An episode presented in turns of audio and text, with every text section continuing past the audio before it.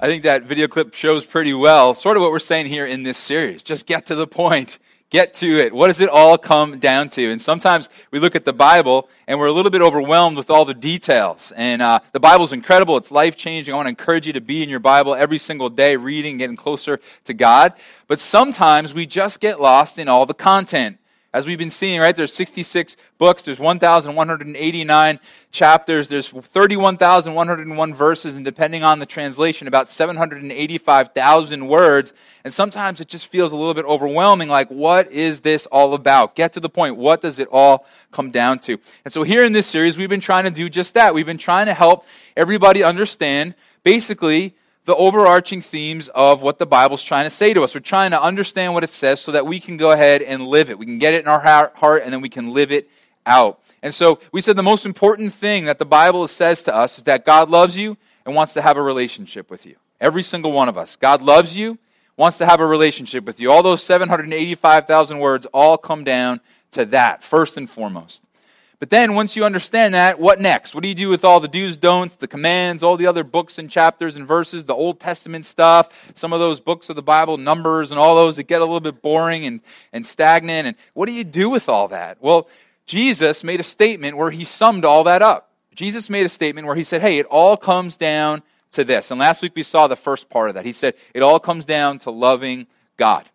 Now, first and foremost, once you understand God loves you and wants a relationship with you, it's about loving Him. And I don't know about you, but I've been challenged throughout this series. I hope that in the last week you've been looking at all those things you're tempted to love more than Him and you kind of said, All right, I got to love Jesus first. I got to love him most. He loves me, wants a relationship with me. And so I'm going to still enjoy Netflix, but I'm going to push it aside a little bit so I can spend some more time with him. I love my family, but you know what? I'm going to make sure I'm getting up early or I'm staying up late so I have time with Jesus. I love sports, and that's great, and I'll enjoy them or play them or watch them. But man, I'm going to put Jesus first. My job's important, but I'm going to make sure on my lunch break I'm spending some time with God. I'm making sure that I'm, I'm letting Him fuel my work experience, not just be obsessed with my work experience and kind of push God to the side. And so, man, it all comes down to loving God. I hope you've been challenged this past week, but I want to encourage you because I'm guessing some of you walked in and you're like, man, I'm just discouraged. You know, I promised myself I wasn't going to sit and watch, you know, a billion hours of TV, and I did anyway. I promised myself I was going to love God more than the person or that sin struggle, but I struggled and I fell short. And I just want to encourage you uh, to not give up to not let that beat you down and not let you say, oh, well, I guess I'm just no good at this God stuff, so I'm going to, you know, I'll come Sunday, but I'm not really going to aim too much during my week to spend time with God. I want to encourage you to pray that prayer that I kind of reminded you about at the end of the service last week. That sometimes we got to say, God, I don't want you, but I want to want you. I don't love you more than Netflix or my job or that person, but I want to love you more than all those things. So, God, be at work in my life. So, be encouraged. If you fell short this week, we probably all did, right? But let's keep on getting up and let God doing something new in us and through us. And so Jesus makes that clear. But then what? There's a second thing that Jesus adds. So he says, okay, love me. That's most important once you understand I love you and want a relationship with you. But then he adds something else, and it has to do with loving other people. And that opens up quite a can of worms for us, doesn't it? Because loving God is one thing, loving people is something very different, isn't it? Some of us would say here in the room, okay, loving God has its challenges, but man, it's just easier than loving people. There's lots of reasons why that's true, right? I mean, it's easier to love God than it is to love other people because God is flawless. He's perfect. He loves us. He died for us. I mean, He's just incredible. People are a mess. People are a train wreck. They stab you in the back and they lie about you and they gossip about you and they break your heart. And so it's difficult to love people. It's also easier to love Jesus than it is to love other people because Jesus laid his life down for you and I. When in reality, there are several people's lives we'd like to take, right? Isn't that true? There's some people that just drive us nuts, and that's true for a couple different reasons. I mean, people are just annoying. Aren't people just annoying? Don't they just do things that rub you the wrong way? It's so difficult to love somebody like that. I'm annoying. I, I know that. I, some of you nodded a little too quickly on that, but, but I'm annoying. I have really annoying habits. My wife will tell you, she knows all about them. I'm always drumming. I'm always tapping. I'm always twitching. I, I'm a drummer. I've been a drummer my whole life. And, and my poor wife, you know, every once in a while she'll just kindly and lovingly just put her hand on mine, just You know, just kind of control it. You know, stop it, shut up. You know, and now I'm passing it on to my son and my other son. So there's three twitching, nervous, you know, drumming, noisy people in the house. I'm annoying like that. I'm annoying because I can't hear because of all the years of drumming, right, baby? She, you know, poor. I'm trying to help her understand. You got to say what you want to say and then say it again at Doug volume. Okay, so you got two volumes going on in the house. All right, say it once, then say it louder. Uh, I'm annoying because I'm a late breaker in the car. I am a late breaker in the car. Um, and uh, don't point at your spouse, uh, but this is just something I struggle with. And uh, my poor wife, Kelly, when I do this, she does two things every single time. First, when I late brake, she reaches for what I call the Kelly bar, which is that handle above her head. That's the Kelly bar. And then she reaches over with her left hand to my arm to tell me, You should be braking. Why are you not braking yet? To which I look at her and say, I appreciate it, but I saw the cars in front of me with my two open eyes. Like, I, I know, I, there's traffic, I get it, all right? And so I'm really annoying, and I, you know, do things that annoy her, and, and I'm sure many of you, but that's, that's life, that's people. People are annoying, and it makes it really difficult to love them. Another reason it's easier to love God than it is to love people is because God never changes. You always know what you're going to get with God. With God, you're going to get love, you're going to get forgiveness, you're going to get compassion. But people are up and down, right? I don't know if any of you guys watch Seinfeld, but there was this one episode where Der- Jerry dated this girl that they called the Two Face. And here's a picture of the Two Face. And she was a Two Face because she was pretty in some light, but not pretty in other light. And Jerry never quite knew what he was going to get. And, and you know, that's kind of like people, the inside of people. Sometimes you just don't know what you're going to get. You know, I, I mean, I've got Uh, I've had encounters with people where, like, you meet them and they're so friendly and they give you a big hug, and the next time you see me going for the hug and they just stare at you, like, what are you trying to do here? Like, we're not at that level, that relationship today, you know? And then the next day, they're hugging you again, and you just stand there and let them hug you, you know? It's like, by the time I put my arms up to hug you back, you'll be offended at me again. I don't even know what to do. And so we have those people in our lives, but God never changes, and so it's easier to love God than it is to love people. So it's difficult, it's hard, but it's so important. We have to love people. Jesus says it's the second most important thing after loving Him. Why is it such a big deal? Why, why do we have to love people? Why is that so important? Well, for starters, James, the brother of Jesus, said something really powerful, really, really kind of hard to hear, honestly. He said this He said, If we say that we love God, but we don't love people, then we're liars. That's what James, the brother of Jesus, had to say. So that's sort of the negative motivation, okay? But there's a pot of, uh, many positive motivations too. Remember about a year or so again, we, we did a series called Love. And we talked about how important love is, and we, we talked all about it, right? But I, I hope this statement that we made kind of stuck with you. The statement was this that when we love well, we live richly. Isn't that true? Loving people is not always easy. It's messy, it's hard, it's difficult, it can be ugly sometimes. But I guarantee you this the people that you look at in your life and say, those people are living richly, I guarantee it's true of them that they love people really well. That they love people even when they don't deserve it. That they love people even when it hurts. And they push through difficult circumstances. And they make investments that they see returns on relationally. And so loving people yeah, it's hard, it's difficult, and it's messy. And, and, and James says, hey, if you're going to call yourself a Christian, you have to love. But also, there's this great benefit that when we love well, we live richly. There's another amazing thing about love. And you know this it changes everything. It changes everything. When you look at a relationship where one person is loving another person in a way that makes no sense, you are going to see a transformed relationship. When you see one person say, Yeah, I know you did this, that, and the other, but I'm going to love you anyway, you see something amazing happen. I've sat down uh, across the table over lunch with people uh, in counseling meetings, uh, just somebody coming up at the end of a service saying, Here's what's been going on. God showed me I need to love anyway. And I sit there and I shake my head in amazement because it transforms the situation. And so Jesus tells us how important love is here in, the, in, the, in what we're going to read today. And there's a billion reasons why loving is important, but those were just a few. And so if you're not a follower of Jesus, we're so glad you're here. God loves you, wants to have a relationship with you. And the reason that we think it's so important to love is not because if we love, God will then love us. No, like I've been saying already, the whole message of the Bible is God loves you. What he desires, first and foremost, from you and me is that we love him back, and then we love others. So loving others is not something we're trying to do to earn something from God. It's a response to what God has already done for us by showing his great love, dying for us on the cross. And so last week we started talking about this conversation Jesus had with some people.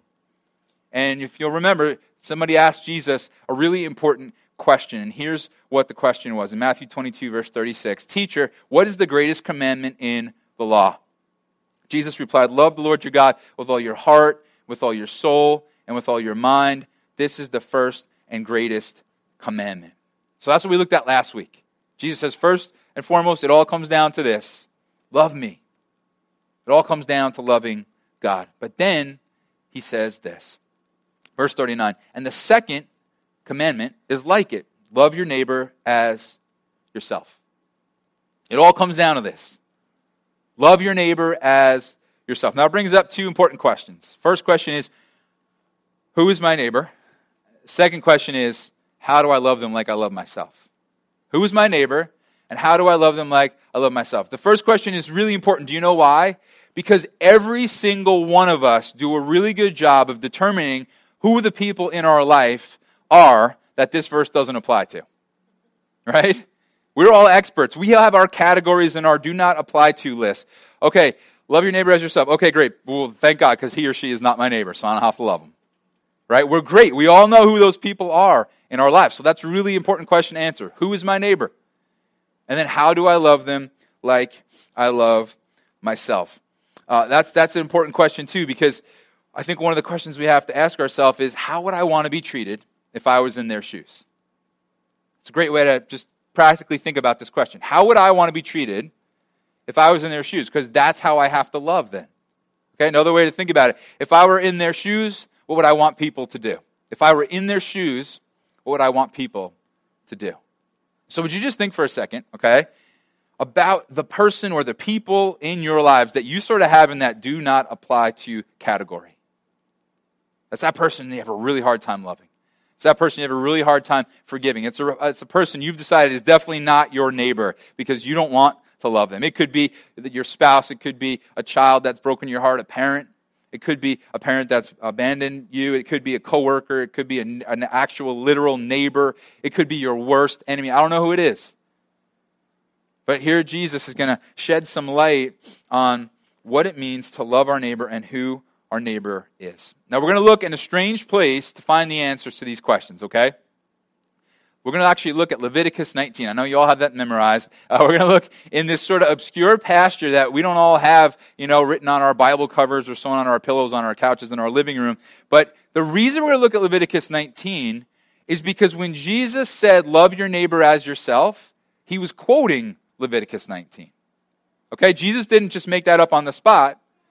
God spoke to Moses, and God said to Moses a bunch of different things that help us understand who our neighbor is and how we love them like ourselves. And then God wrapped it all up with this statement with Moses. He says, Love your neighbor as yourself. So we're going to look at the verses right before God says this to Moses, and it's going to tell us who our neighbor is and how we're to love our neighbor as ourselves. Now, the first few verses are going to sound incredibly irrelevant to your life, okay? I promise you they're not. So hang in there with me. Leviticus 19, verse 9 says this. Remember, this is God speaking to Moses, and then Moses is supposed to tell the people.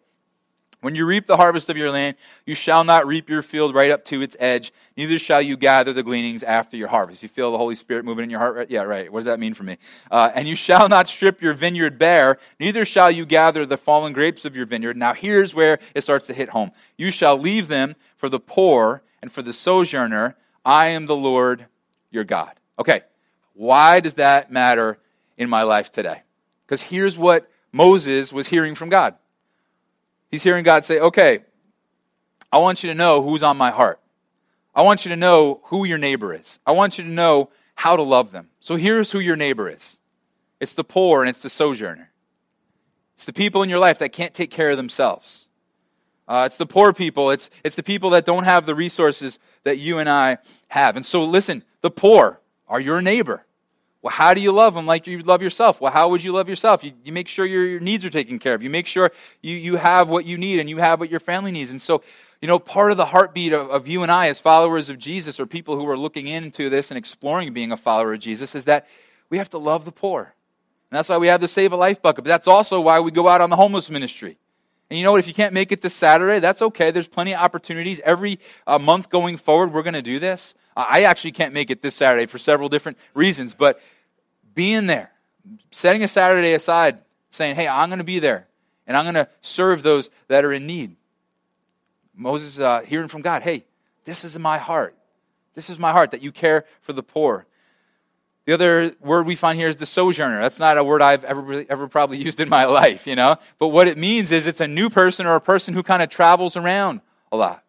And so the new people that pop up in our lives, that pop up in our church, are our neighbors. Uh, this is who God was talking to Moses about. This is who we're supposed to love as ourself. And so let me just ask you a question. You know, this, this has like some real power to it. Who are the people in your life that are new to your environment? Because God has put them there so you can make a difference in their life. God's put you there so you can reach out. There's something about somebody who's new that's very unique. Because, uh, you know, think about walking into your workplace for the first time, kind of feeling nervous and uneasy. Am I going to make friends here? How am I going to do here? Moving into a new house in your neighborhood, moving into your school. These are people that God's placed in our life to love well, to love like we love ourselves. Uh, think about this in the church context. These are the people that walk in for the first time. Remember the first time you walked in the church? Walked in, you're nervous, you didn't know anybody, you're hoping you're going to meet somebody. You're like, who's this ball guy? And why is there fog on the stage? Like, what's going on in here? And man, I just wonder if maybe somebody reached out to you. Somebody made you feel at home. Somebody made you feel loved. Years ago, Kelly and I went to a church in New York City, this huge church, thousands of people, um, good preacher, uh, good band, wasn't quite my style, but good music. And the thing that stands out to me, though, was the guy sitting in the row behind us. Because at the greeting, you know how we do the greeting after the worship? They did it too. And this guy greeted us, thanked us for coming, wanted us to feel at home. Then, after the message, after the service was over, Kelly and I went up to the front just to get some prayer from the pastor. And um, so we were up there for probably about 15, 20 minutes waiting for other people to be prayed for and then getting up there. And, and as we left, do you know who was waiting for us? The guy in the row behind us.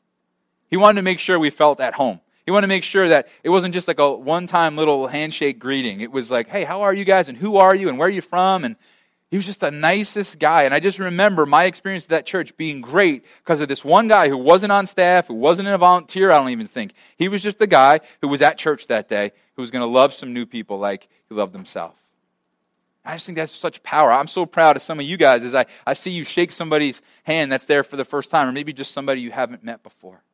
And so, in this context, in the church, your neighbor is the sojourner. It's the new person. It's the person that might even only be here for a season, a college student, or someone that's just here for a time that we're to love really, really well. And so, the poor person, the sojourner, are your neighbor.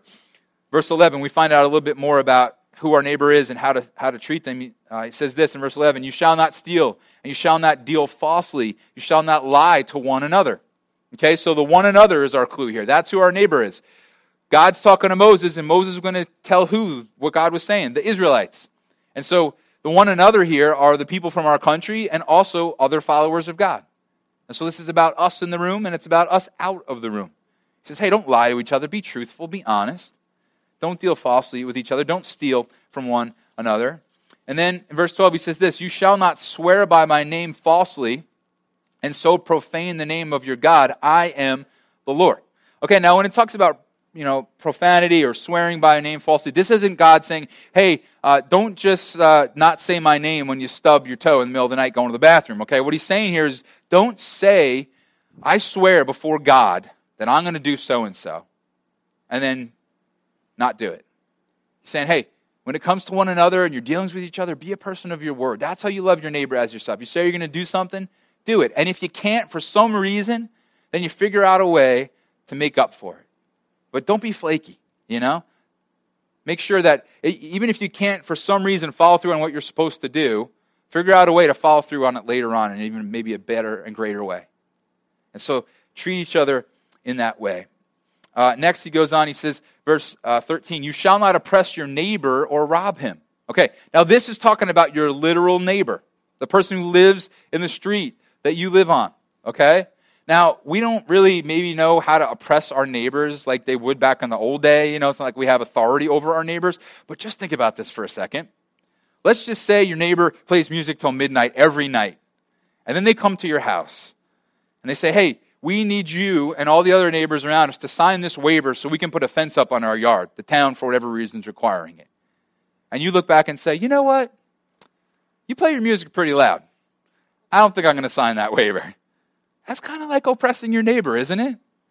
Just think about how do you treat your neighbor? How do you treat your neighbor? Not just don't oppress them, but be a light to them.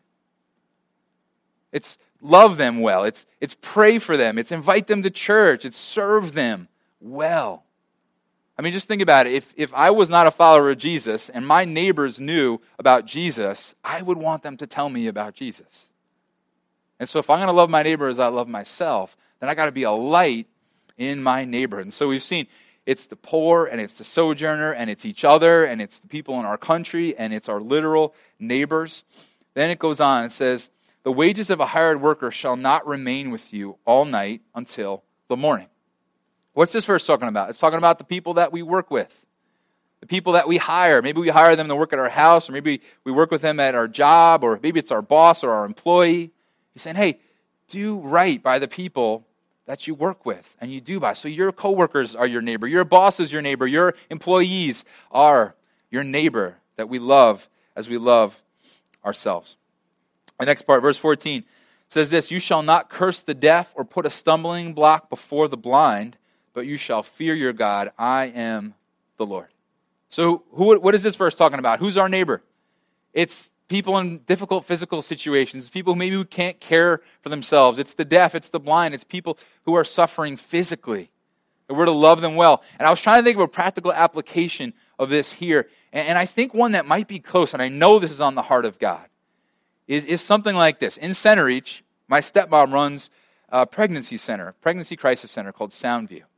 And she works with women who are suffering in a pregnancy. They're not sure if they want to keep the baby or not, but they are struggling and they're um, making a, a, decision. Either I'm going to abort the baby or I'm going to keep this child. And they're suffering physically and emotionally and financially, and they're in a tough spot. But you think about this unborn child that can't care for its own needs, it doesn't have a voice.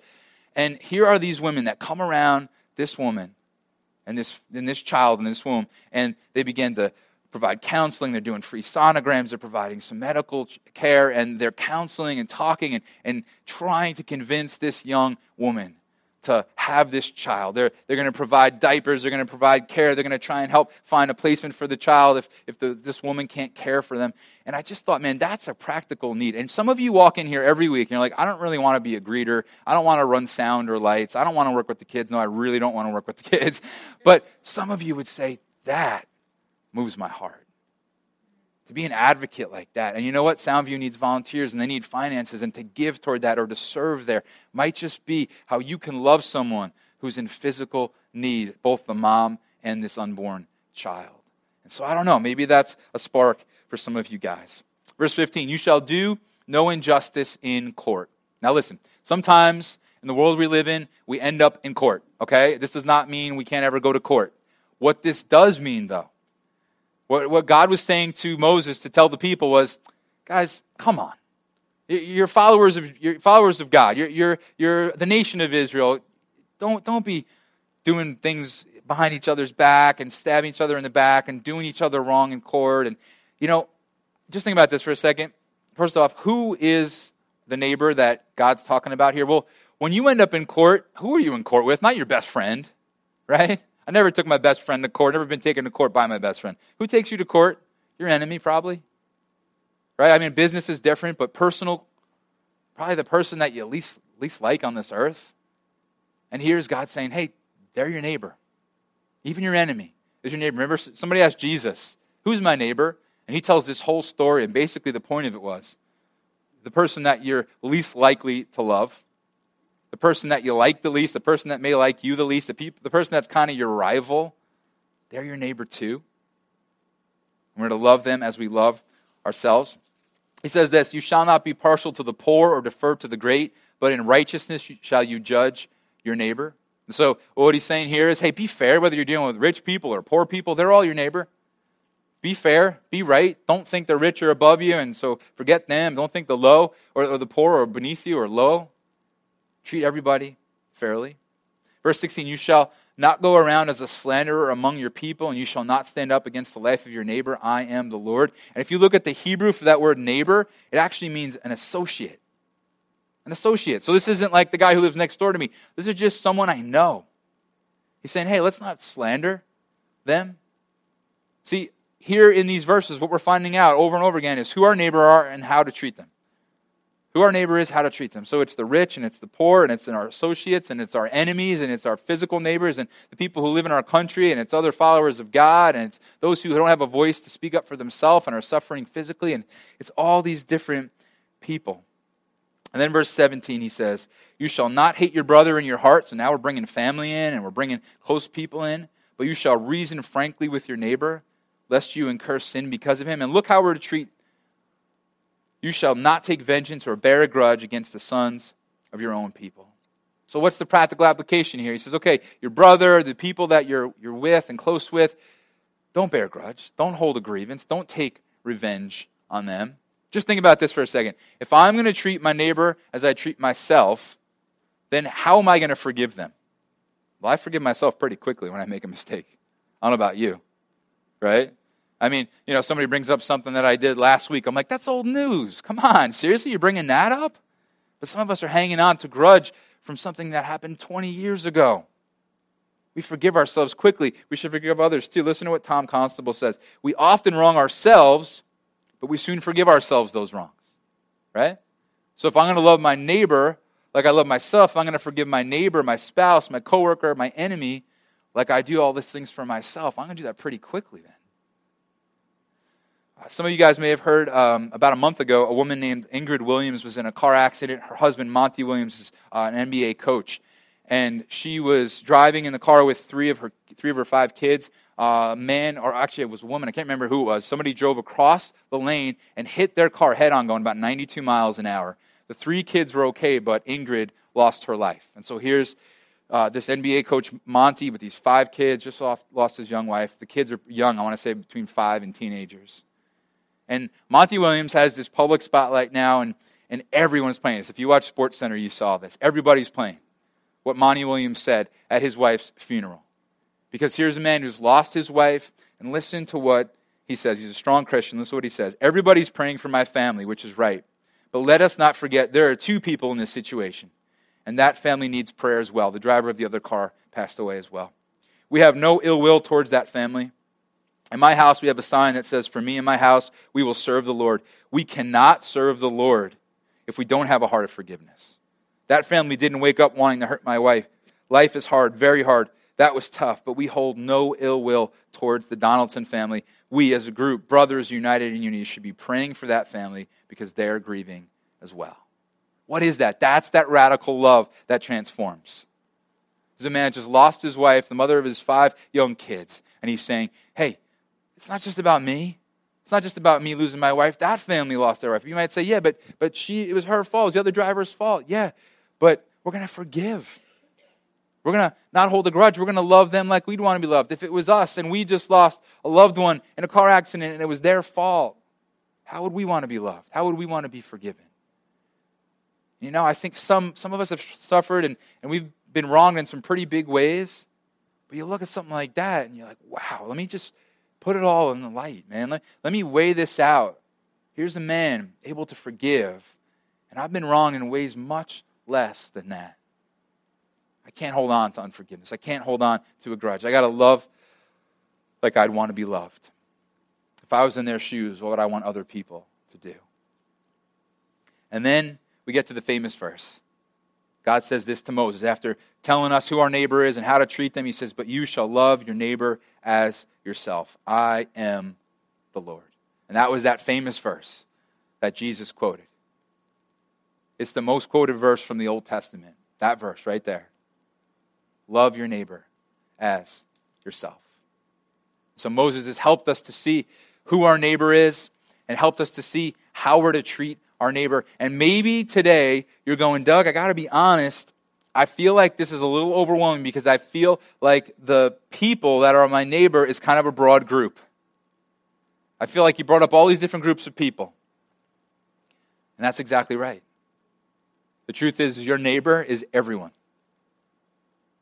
Which means, and this is so important, there's no one on that does not apply to list. There is no one on the list of people that that verse, love your neighbor as yourself, does not carry weight. And so, who do you have on that list? Who do you keep in that spot? That says that verse doesn't apply to them.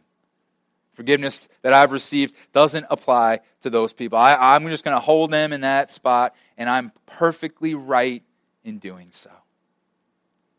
Now, see, God's showing us very clearly through Moses and through then Jesus requoting Moses that we got to love our neighbor as ourselves, and our neighbor is literally everyone. And I want to encourage you, okay?